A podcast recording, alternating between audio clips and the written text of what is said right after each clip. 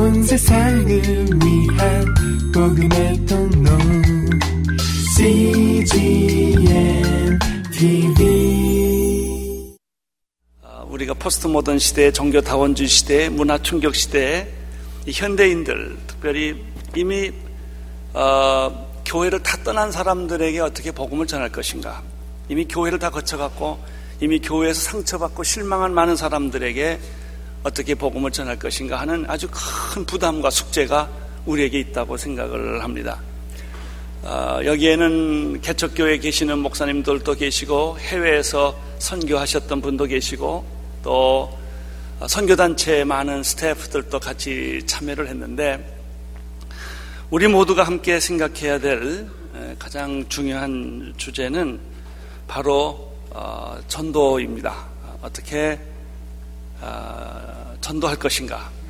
옛날에는 옛날 방법이 있었고 10년 전에는 10년 전의 방법이 있었는데 앞으로 지금과 이후의 시대에는 우리가 어떤 전도 패러다임을 가져야 하고 전도의 열정을 지속적으로 가져야 되는가 하는 아주 중요한 주제들을 이번에 집중적으로 한번 다뤄보도록 하겠습니다. 신약을 정리해 보면 예수님께서는 두 가지 꿈이 있었다고 생각이 됩니다. 첫째는 십자가를 지는 꿈입니다. 예수님의 생애 전체는 십자가에게로 초점이 모아집니다. 위기가 있었을 때, 여러 가지 시험이 있었을 때도 예수님은 개의치 아니하시고 포기하지 아니하시고 주저하지 아니하시고 십자가의 길을 행진을 계속하셨습니다. 아버지여 이 잔을 내가 꼭 마셔야 합니까? 이런 순간도 있었지만 내 뜻대로 마옵시고 아버지의 뜻대로 행하시옵소서. 그렇습니다. 예수님께서 십자가를 지셨기 때문에 온 인류는 구원을 받게 된 것입니다. 그러나 십자가만큼 예수님에게 또 하나의 소중한 꿈이 있었습니다. 그것은 겉으로 보면 잘 나타나지 않습니다. 왜냐하면 교회라는 단어는 두 번밖에 쓰지 않았기 때문에 그렇습니다. 그러나 예수님의 또 하나의 큰 꿈은 교회를 세우시는 것이었습니다. 저는 예수님의 꿈을 십자가를 지시는 것과 교회를 세우는 것 두 가지라고 요약하고 싶습니다. 왜 예수님은 이렇게 교회를 중요하게 생각했고 또 교회를 꼭 세우셔야만 했는가? 그 해답은 간단하지만 확실합니다. 십자가의 복음을 주님이 다시 오실 때까지 전하는 유일한 실체는 예수님께서 인정하신 유일한 절대적인 실체는 교회이기 때문에 그렇습니다. 십자가 없이 교회는 존재하지 않습니다. 동시에 교회 없는 십자가도 존재하지 않습니다. 2000년 동안 기독교 역사는 교회 역사라고 말할 수 있습니다. 우리가 기독교 역사를 말할 때 그것이 선교 역사냐 교회 역사냐는 논쟁이 있습니다. 그러나 선교 역사로부터 시작되지만 그러나 기독교 역사는 교회 역사다라고 하는 것이죠. 왜냐하면 교회를 통해서 선교는 다시 시작되기 때문에 그런 것입니다. 선교를 했지만 교회를 세우지 않으면 그것으로 끝이 납니다. 네. 선교를 한 결과는 주님의 피로 사신 교회가 세워지고 이 교회가 그 시대와 그 역사와 그 문화를 바꾸는 것이기 때문에 그렇습니다. 교회가 살면 역사는 살았습니다. 교회가 죽으면 역사도 죽었습니다. 교회가 부흥하면 세상이 깨끗해집니다. 정의로워집니다. 반대로 교회가 죽으면 세상은 타락했던 것이죠. 교회의 본질은 십자가의 복음을 땅 끝까지 전하는 것이기 때문에 교회 없이 하나님의 구원 역사는 사역은 이루어지지 않은 것이죠. 왜 교회가 이렇게 중요한가? 그것은 교회는 이 현실과 역사의 유일한 주체이기 때문에 그렇습니다. 우리 세상에서 역사의 주체를 여러 가지로 이야기를 합니다. 정치, 경제, 사회, 문화, 예술, 과학, 미디어 등을 이야기를 합니다. 때로는 역사의 주체를 지식인으로 보기도 하고 노동자로 보기도 하고 젊은 학생들이 역사의 주체라고 말하기도 합니다. 그러나 진정한 역사의 주체는 인간이 아니라 하나님이십니다. 진정한 역사의 주체는 세상의 어떤 가치가 아니라 바로 하나님의 교회라는 데 있는 것입니다. 그래서 이 교회는 예수님이 피로 사신 교회, 십자가를 던져서 만든 교회.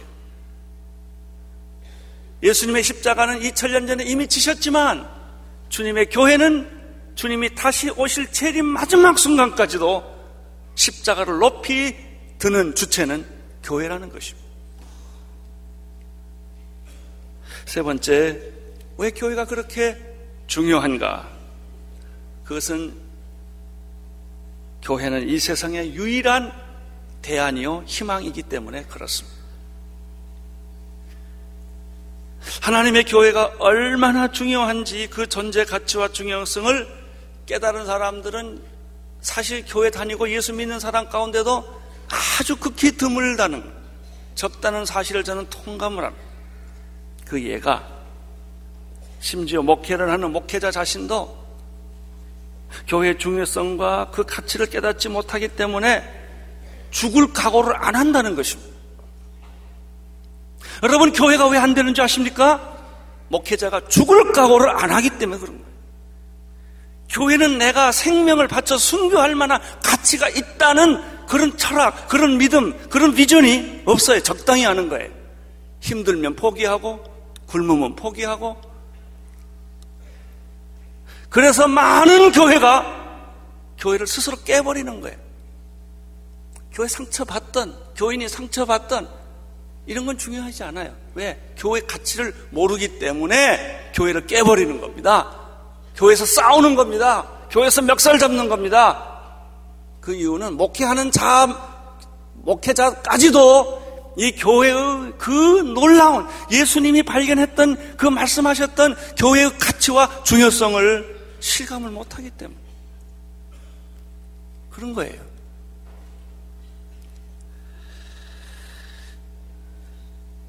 여러분, 교회야말로 정치와 경제와 사회와 문화와 역사의 대답입니다. 해답입니다. 그리고 대안입니다. 나는 여러분에게도 이 믿음 있게 되기를 축원합니다. 모든 목회자님들에게, 모든 사역자들에게, 여기 오시는 모든 전도를 하고 싶은 열정을 가진 리더십들에게 저는 도전합니다. 교회가 주님이 생각하는 교회가 우리가 생각하는 그런 교회가 아니라는 것입니다. 여러분 결혼의 소중한 가치를 모르기 때문에 쉽게 이혼하는 거예요. 50%가. 교회의 소중한 가치를 모르기 때문에 너무나 쉽게 교회를 포기하고 너무나 쉽게 교회를 깨버리고 너무나 쉽게 교회에게 상처를 준다 말이죠. 그리고 교회 안 된다고 그래요. 안 그렇습니다. 교회는 안 될 수가 없어요. 저는 18년 전에 온누리교회를 시작했습니다.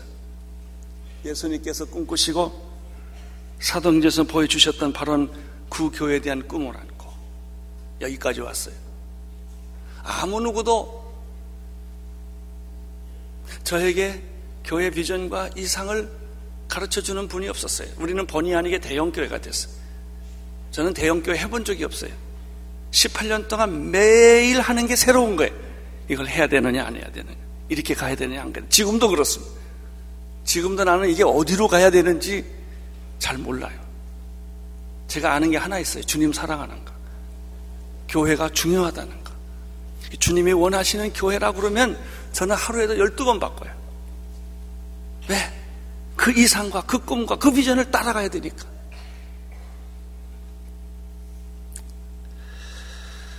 저는 영국에서 간으로 다쳐서 한국에서 목회를 하지 못하고 3년 동안 영국에서 쉬었습니다. 공부하면서.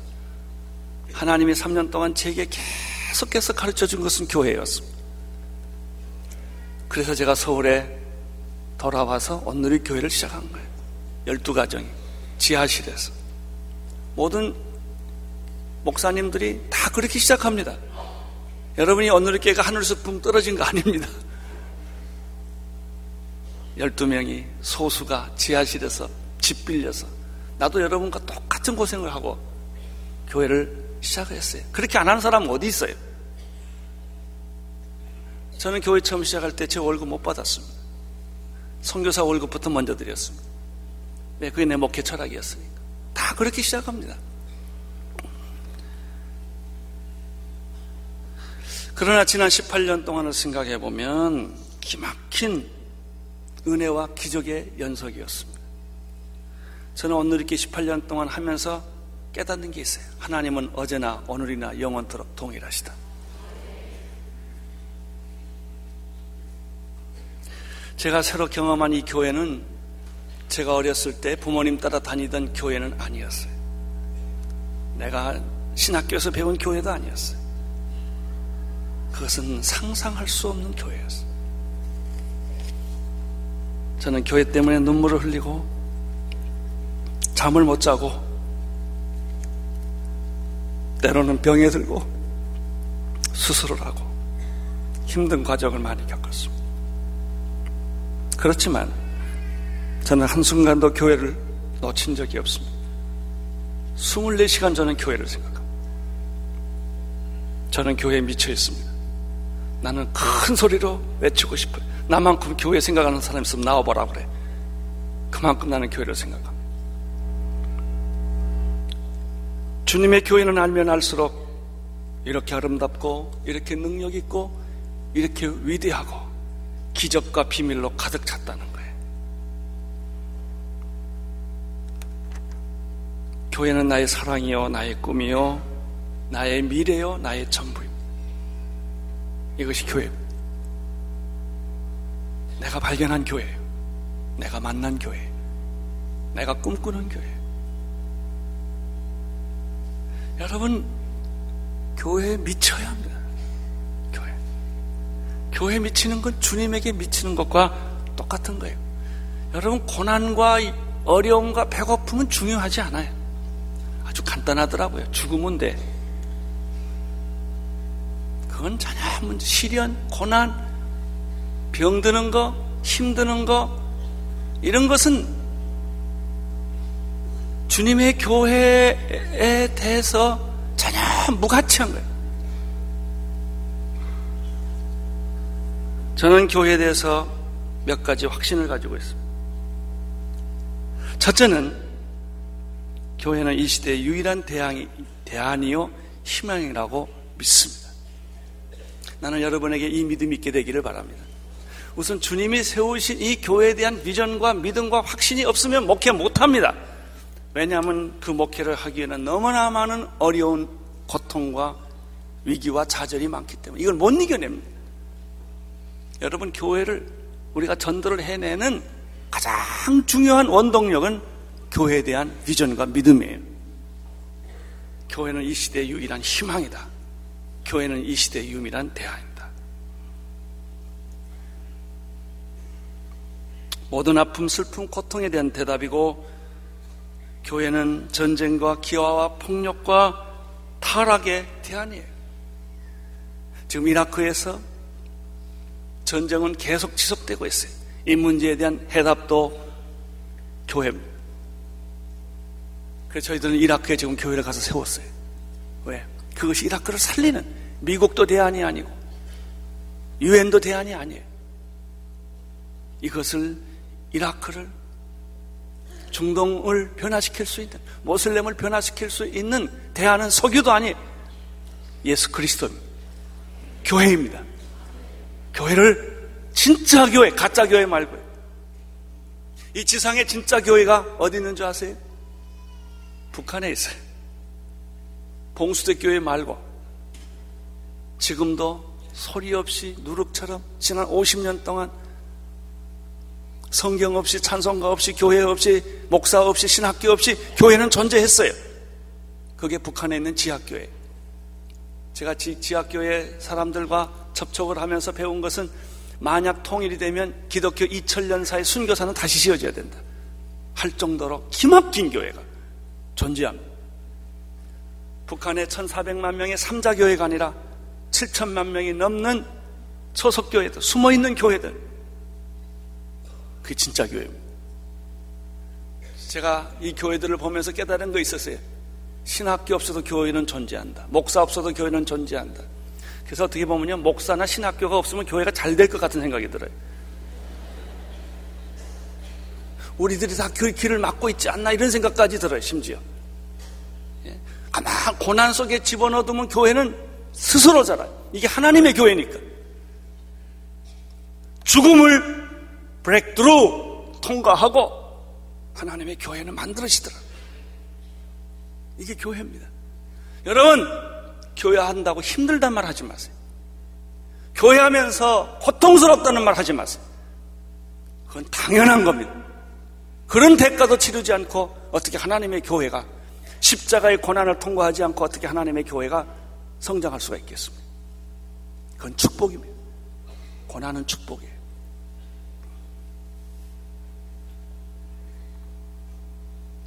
사랑하는 동역자 여러분, 진정한 교회는 역사를 새롭게 하고 이 시대를 구원한다는 믿음이 여러분에게 있게 되기를 바랍니다. 교회가 살면 세상도 살고 교회가 타락하면 세상도 타락합니다. 교회가 부흥하면 세상은 희망을 가지고 교회가 죽으면 세상은 절망한다는 이 사실.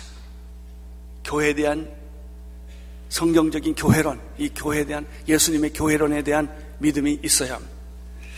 오늘 말씀에서 주님께서는 교회에 대한 네 가지 본질을 설명해 주셨죠. 첫째 교회는 주는 그리스도시요 살아계신 하나님의 아들이라고 믿는 사람들의 공동체입니다. 여러분 오해하지 마십시오. 교회는 교파나 교단이나 제도나 헌법이 아닙니다. 우리는 너무 이 제도권 교회 안에 얽매여 있어서 이것만이 교회고 이 교회의 한계를 뛰어넘지 않으려고 하기 때문에 진정한 교회를 다 잃어버렸다는 것입니다. 진정한 교회는 구원받은 사람들입니다. 주는 그리스도시여 살아계신 하나님의 아들이라고 믿는 사람들의 공동체입니다. 눈에 보이는 교회보다는 눈에 보이지 않는 그 교회가 더 교회 본질에 가깝다는 것입니다. 예수님은 말씀하셨습니다. 이 교회는 내 교회다라고 말했습니다. 진짜 교회는 주님의 교회입니다. 예수 공동체입니다. 성도들의 공동체요. 진짜 교회는 예수의 공동체, 그리스도의 몸인 공동체. 여러분, 이 교회에 오는 것은 우리가 건물 안에 오는 것이 아닙니다. 예배 안에 들어오는 것은 그리스도 안에 들어오는 것이죠. 우리가 주일날 설교를 듣는 것은 그 목사님을 통해서 예수님의 설교를 듣는 것이고 여러분을 통해서 손과 발을 경험하는 것이고 교회 들어온다고 하는 것은 예수 그리스도 인격과 실체를 경험한다는 거예요. 이게 이게 교회입니다. 우리가 교회에 앉아서 공동체 사람들이 예배를 드리고 찬송하고 설교하는 걸 들을 때 우리 마음속에 뭐가 느껴지냐? 아, 여기 예수님이 계시구나. 여기 예수님이 계시구나. 예수님이 느껴지고 예수님이 보여지고 예수님이 경험되는 것이 교회예요. 이런 뭐 프로그램과 무슨 뭐 무슨 이런 것이 보여지는 게 아니라 말이죠. 그건 다 껍데기죠. 진정한 교회는 음부의 권세가 이기지 못하는 능력 공동체입니다. 세상의 어떤 권세도 이기지 못하는 능력 공동체가 교회입니다. 교회는 어떤 것인가? 예수님이 말합니다. 천국 열쇠를 가지고 있다. 교회는 천국 공동체입니다. 예수님 말해준 교회. 여러분, 교회는 주님이 시작하셨고, 주님이 주인이시고, 교회는 주님이 영광을 받으시는 것입니다. 우리 목회자들이, 장로님들이, 교회 리더십들이 주님의 영광을 도둑질해 가서는 안 되는 것입니다. 우리는 얼마나 많은 영역에서 주님의 영광을 우리가 받고 있는지 몰라요. 이것이 교회 타락의 시작이죠. 저는 교회는 두 번째, 사도행전적 교회는 21세기에도 존재한다고 믿습니다.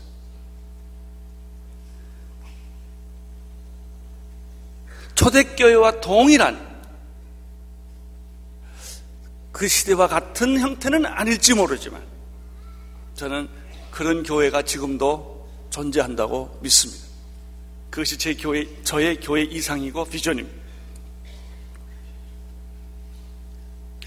제가 오늘 교회를 세우게 된 동기도 그래요. 서빙교회 교회를 세우지 않겠냐는 제안을 받았을 때 제가 아주 고민한 게 그거예요. 하나님 이 주변에 교회 너무 많아요. 우리나라에서 가장 유수한 교회들 10분, 15분이면 차 타고 다 가는데 왜 교회 여기 또 세워야 합니까?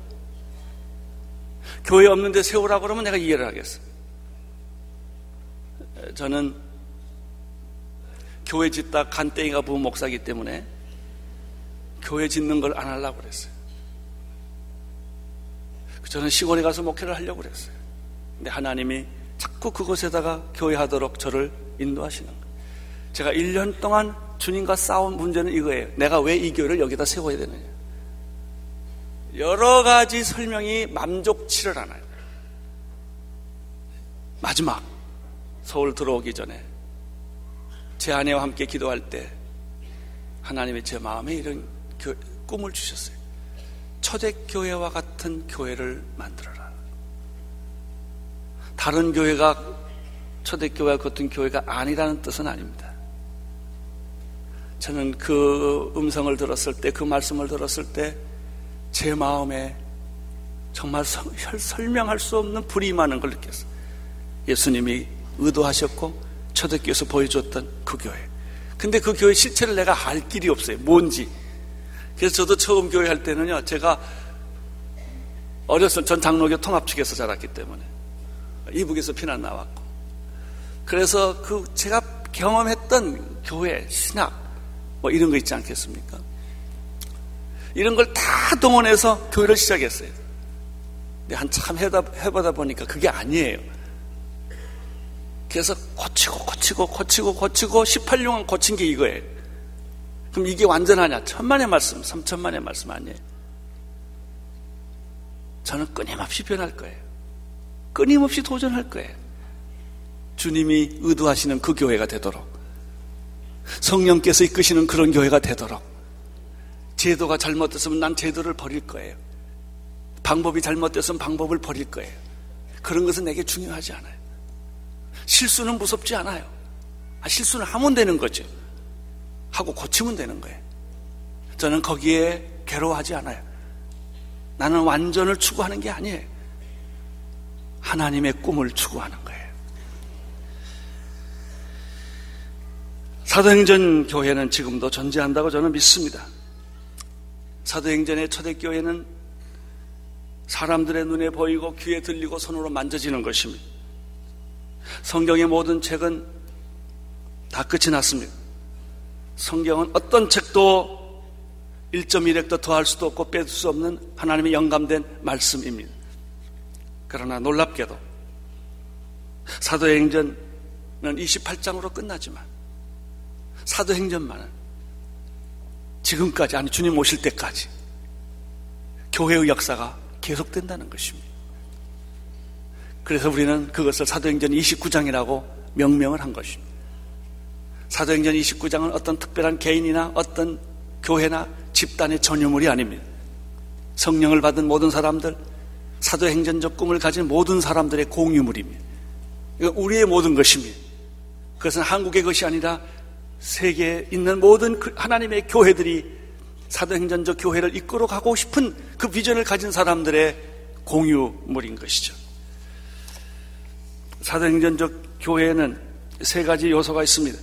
첫째 성령께서 운행하는 교회여야 하고 두 번째 예수 그리스도의 복음을 땅 끝까지 전하는 교회여야 하고 세 번째 세상을 변화시키는 교회여야 합니다. 진정한 교회는 성령 받은 사람들에 의해서 만들어지고 세워지고 성령의 음성을 듣고 성령의 능력을 받아서 성령 사역하는 것이 하나님의 교회입니다. 진정한 교회는 예수 그리스도의 복음을 땅 끝까지 전하고 전도하고 선교하는 교회를 의미합니다. 진정한 교회는 전도와 선교를 빼고서는 교회 실체가 없는 것입니다. 진정한 교회는 세상의 많은 문제들에 대해서 외면하는 것이 아니라 적극적으로 참여하고 하나님의 나라를 이루어가는 것을 의미합니다. 오늘 저는 이 아침 모임에 준비하다가 우리 교회 대학생 하나가 봉사하는 대학생 하나가 잘 뛰어왔어요. 뭐 누구하고 얘기를 하는데 자꾸 따라와서 무슨 얘기를 해요. 그래서 아, 무슨 얘기냐고 그랬더니 목사님 가난한 노동자들도 기억해 주세요 이러더라고요. 아, 제 가슴이 철렁했어요. 목사님 이렇게 화려한 집회만 하지 말고 힘들고 가난한 노동자들도 기억해 주세요. 이러더라. 일리가 있다. 오기 전에 미자리 목회자를 만났어요. 목사님, 우리는 배고파요. 그러더라. 배고픈 목사들 기억해 주세요. 그러더라. 아, 제 가슴에 철렁하더라. 예, 우리는 현실의 문제를 교회는 외면하면 안 됩니다. 적극적으로 우리에게 주어진 현실의 문제에 뛰어드는 것이 나는 교회라고 믿습니다. 저는 주님의 교회는 계속 개척돼야 된다고 믿습니다. 오늘날 교회 위기는 교회를 개척해서 교회가 컸어요. 성장했어요. 그리고 그 성장에 안주해 있다는 것입니다. 처음 개척교회 했던 심정으로 다시 또 개척하고 선교사로 나가는 그런 헌신과 그런 모험과 그런 도전을 안 하고 내가 이만큼 고생했으니까 이 기득권 안에 이 교회 틀 안에 내가 안주해 있고 싶은 그런 영적인 나태함이 있다는 것이죠. 여러분 진정한 교회는 계속해서 개척되어야 합니다. 한국의 교회가 많다고요? 천만의 말씀. 한국 교회는 지금보다 더 많이 개척돼야 돼. 아니 뭐 여기에 교회가 1층, 2층, 3층 있다고요? 끊임없이 교회는 개척되고 개혁되어야 합니다. 어떤 이유로든지 교회 개척은 정지해서는 안 되는 것이죠.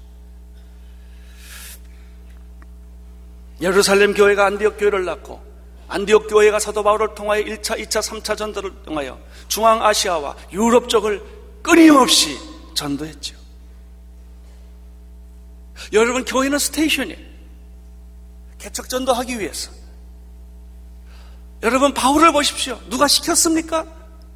아니에요. 그는 기득권에 얼마든지 안주할 수 있는 지성인이었어요. 존경받는 사람이었어요. 신약의 편지를 13통 쓸 수 있는 그런 학자적인 마음을 가진 사람이에요.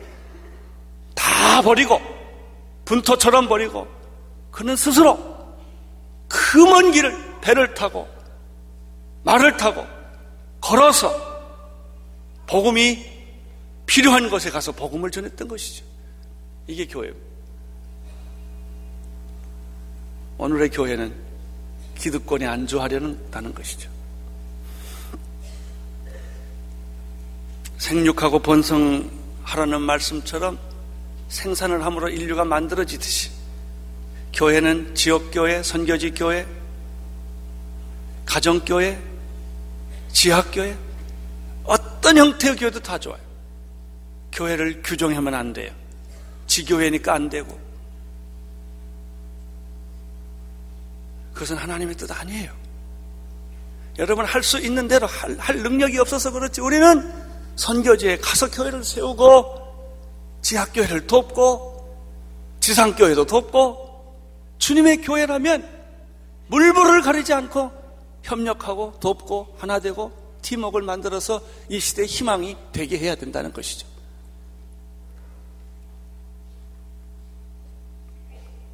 제가 요즘 깨달은 게 있어요. 개척교회 함으로 하나님의 나라가 이루어진다는 거예요. 적어도 한 교회 10년 이상 되신 분은 떠나셔야 됩니다. 뭐 여러 가지 이유로 앉아 계시는데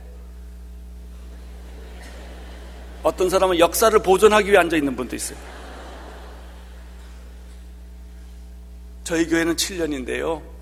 10년 되면 다 사람이 변하더라고요. 첫사랑이 없어요.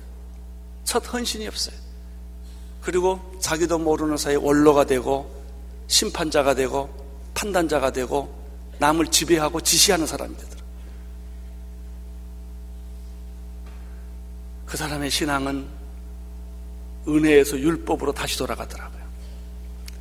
예수 안 믿을 때는요, 안 믿는 율법이 있고요, 믿으면 믿는 율법이 있더라고요. 예수 믿으면서 율법적이 돼요. 인간은 어쩔 수 없는 죄인이에요. 방법은 하나밖에 없어요. 떠나야 돼요. 기득권에서 떠나서 갈대오르를 떠나는 것처럼 새로운 데 가면 자기는 기득권을 행사할 수도 없고 리더십을 갖기가 어렵거든요. 그러니까 겸손해져요. 저는 여기서 굉장히 놀라운 비밀을 발견했어요. 나는 온누리교회 모든 교인들에게도 이미 10년 된 교회는 비전교회로 가라는 겁니다. 개척하라는 거예요. 그래서 당신이 처음 예수 믿었던 그 감격을 다시 회복하고 그 헌신을 회복하고 그 마음을 바꾸라는 겁니다.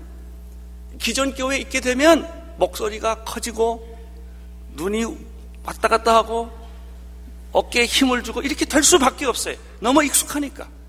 자기 말대로 안 되면 화가 나고 자기 의견은 다 통과돼야 되고 그렇게 변하는 거예요.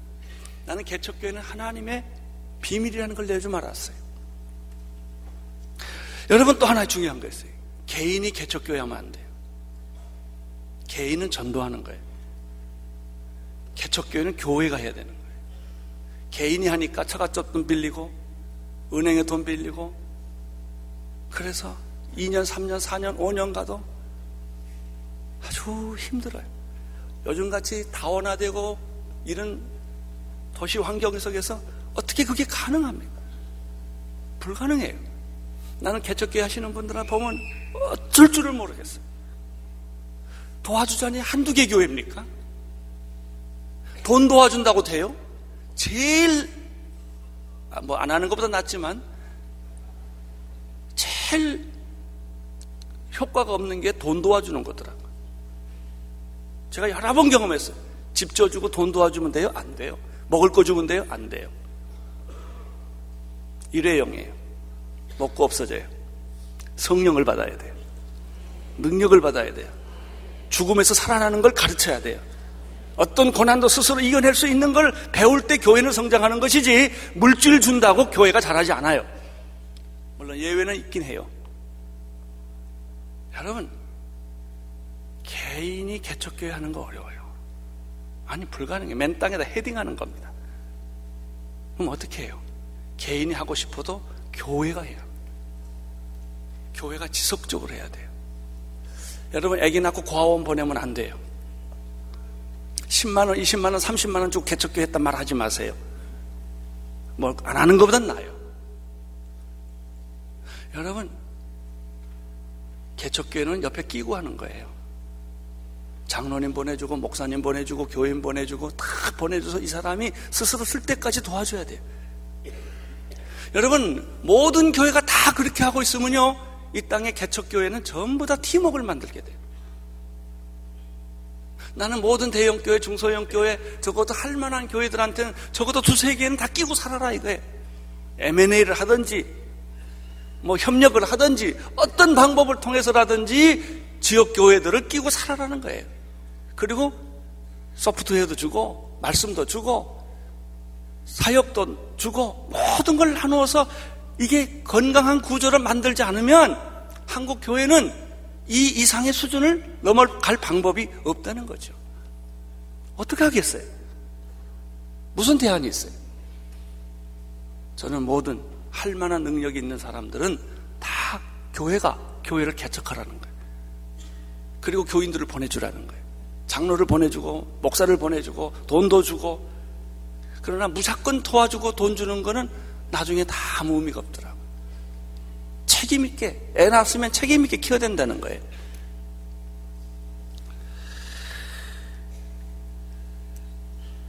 교회가 개척하면요, 부흥과 기적이 일어납니다. 죽었던 교회도 살아납니다. 맨날 싸우던 교회 내가 예언하는데 안 싸웁니다. 안 싸워요.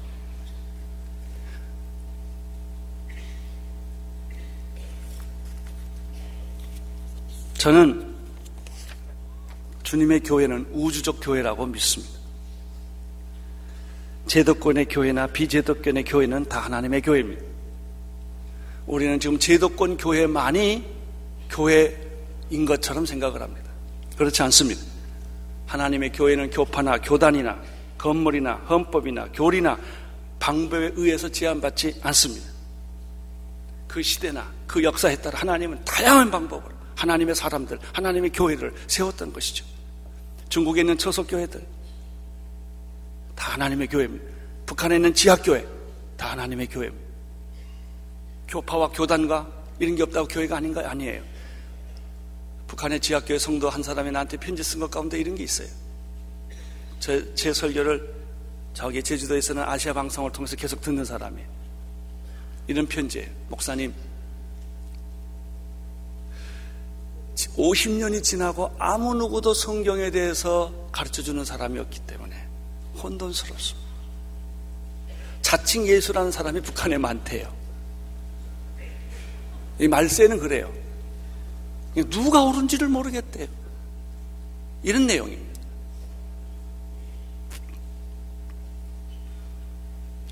여러분, 하나님의 교회는 인정과 언어와 문화와에 따라 나누어지지 않습니다. 하나님의 교회는 경쟁과 비교와 다툼의 장소가 아닙니다. 선교단체도 교회입니다. 선교사들도 교회입니다. 교회도 교회입니다. 이걸 구분하면 안 됩니다. 우리는 다 주님의 교회입니다. 두세 사람이 내 이름으로 모인 것은 교회입니다. 나는 교회 사이즈를 두세 사람에서 열두 명이라고 생각합니다. 예수님이 맥시멈 사이즈가 열둘이에요. 그 중에 12분의 1은 실패했지만 그러면 천명 모이는 교회가 뭐냐? 12명 모이는 교회가 100개 있을 뿐이에요. 모든 교회는 두세 사람부터 시작해서 12명으로 모여지는 주님의 교회예요. 교회는 선교단체도 교회입니다. 기득권 기성교회도 교회입니다. 선교지에 있는 그것도 교회입니다. 교회는 우주적이에요. 결코 신학과 교단과 교파로 제한할 수가 없는 것입니다. 거룩한 성도가 바로 교회예요. 주님의 몸이 교회입니다. 교회는 선교단체와 이 제도권 교회가 하나가 되어야. 우리는 서로의 은사와 특징을 인정하고 서로 격려하고 서로 축복하고 서로 하나가 되어야 합니다. 왜냐하면 주님의 교회는 우주적인 교회이기 때문에 그렇습니다. 저는 진정한 주님의 교회는 산 속에 존재하지 않고 이 세상에 존재한다고 믿습니다. 사상적으로 우리는 포스트 모던 시대, 종교적으로는 다원주의, 문화적으로는 신문화, 이런 다문화, 이런 것들이 지금 우리 사, 우리 세상을 변화시키고 있는 것이죠. 현실에 가지고 있는 문제를 교회는 절대로 외면하면 안 되죠. 아멘 할렐루야를 붙이고 기도하고 전도만 하면 되느냐? 아닙니다. 현실의 문제에 예리하게 파고들어서 같이 울고 같이 고민하고 같이 괴로워해야 합니다. 한 손에는 복음을 들고 사람의 영혼을 구원해야 되고 한 손에는 사랑과 궁율의 마음을 가지고 상처받은 사람들에게 찾아 가야 하는 것이죠.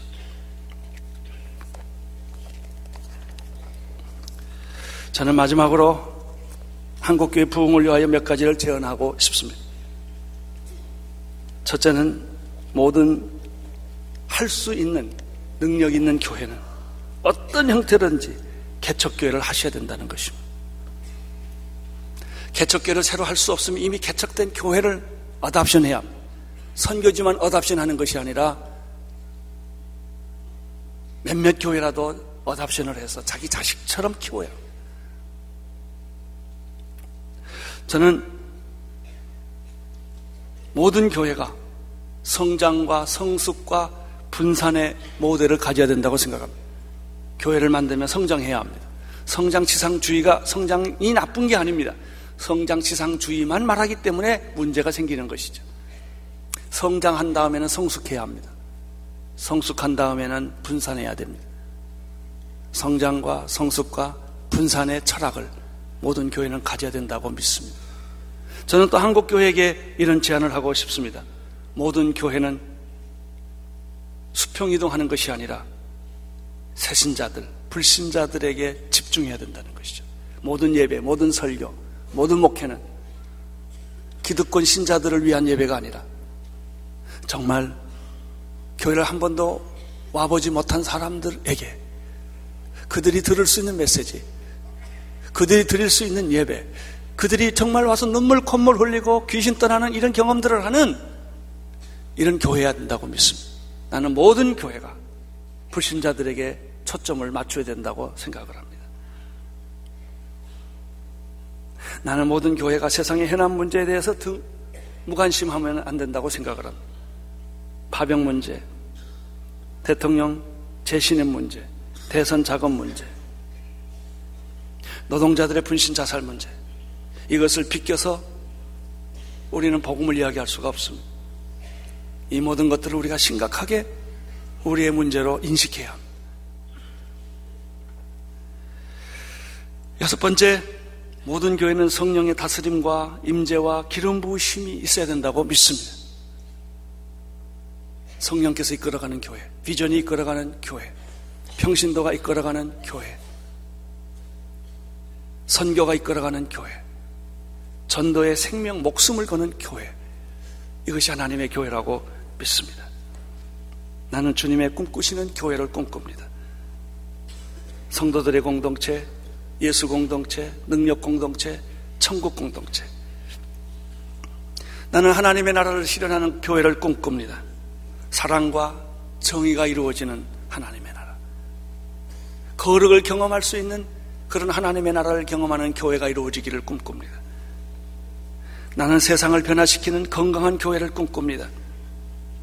리더십과 networking과 small group과 평신도 사역을 극대화하는 그래서 교회가 평신도가 주인이 되는 세상을 변화시키는 나는 그런 교회를 꿈을 꿉니다. 나는 상처받고 가난하고 소외되고 외로운 사람들이 회복되고 치유받는 교회를 꿈을 꿉니다. 나는 조국의 통일의 주체가 되고 세계 선교의 요람이 되는 그런 교회를 꿈을 꿉니다. 나는 젊은이들이 춤을 추고 청소년들이 생동하는 그런 교회를 꿈을 꿉니다. 나는 모든 문화와 미디어를 변화시킬 수 있는 그런 문화적 교회를 꿈을 꿉니다. 저는 본의 아니게 한국에서 대형 교회를 하는 목사 중에 하나입니다. 저는 대형 교회의 확실한 한계를 매일 경험하고 있습니다. 이것은 대안이 아니다. 대형 교회는 대안이 아닙니다. 변해야 이런 방법으로 계속 가는 것은 미궁성으로 빠지는 것입니다. 한국 교회는 건강한 중소형 교회들이 많이 생겨요. 적어도 한국적인 사, 상황에서는 2천명에서 3천 명 되는 그래서 뭔가 조금 할 수 있는 선교지를 도울 수 있는 언누리 교회는 선교지 돕는 게 불가능해요. 작은 교회 모델이 안 됩니다. 언누리 교회 보면 화가 난대요. 어떤 사람. 이게, 이게 접촉이 안 되니까. 저는 우리 언누리 교회가 한국 교회 모델이 아니라는 걸 내가 알았어요. 그래서 저희 교회도 중소형 교회로 변신하려고 무척 애를 씁니다. 왜? 그래야 지역교회를 만날 수 있습니다.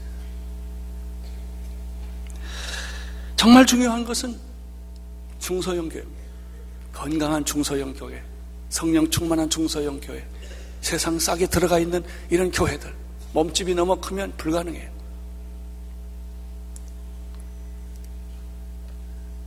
나는 많은 복음주의 선교단체에게 박수를 올려드립니다. 그들은 목사님처럼 대우를 못 받습니다. 자기 생활비를 자기가 모금해야 합니다. 개런티가 없습니다. 그들 젊은 날 그들은 캠퍼스에서 라면을 끓여가면서 구두 한 컬리 살려면 얼마나 고민을 해야 되는지 저는 잘 알고 있습니다. 저는 그분들에게 존경과 사랑의 박수를 보냅니다. 더구나 그럼에도 불구하고 선교지에 가서 선교지 교회를 하는 사람들 우리 교회들이 눈 뜨고 그들을 지켜봐야 할 수 있는 대로 그들을 어답션하고 그들과 팀웍을 만들어 네트워킹을 해서 한국 교회를 살려야 된다고 믿습니다. 교회는 이 시대의 유일한 대안이고 희망입니다.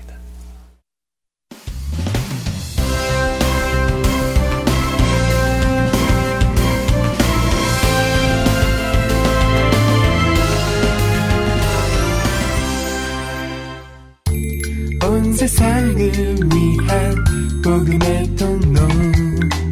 CGM TV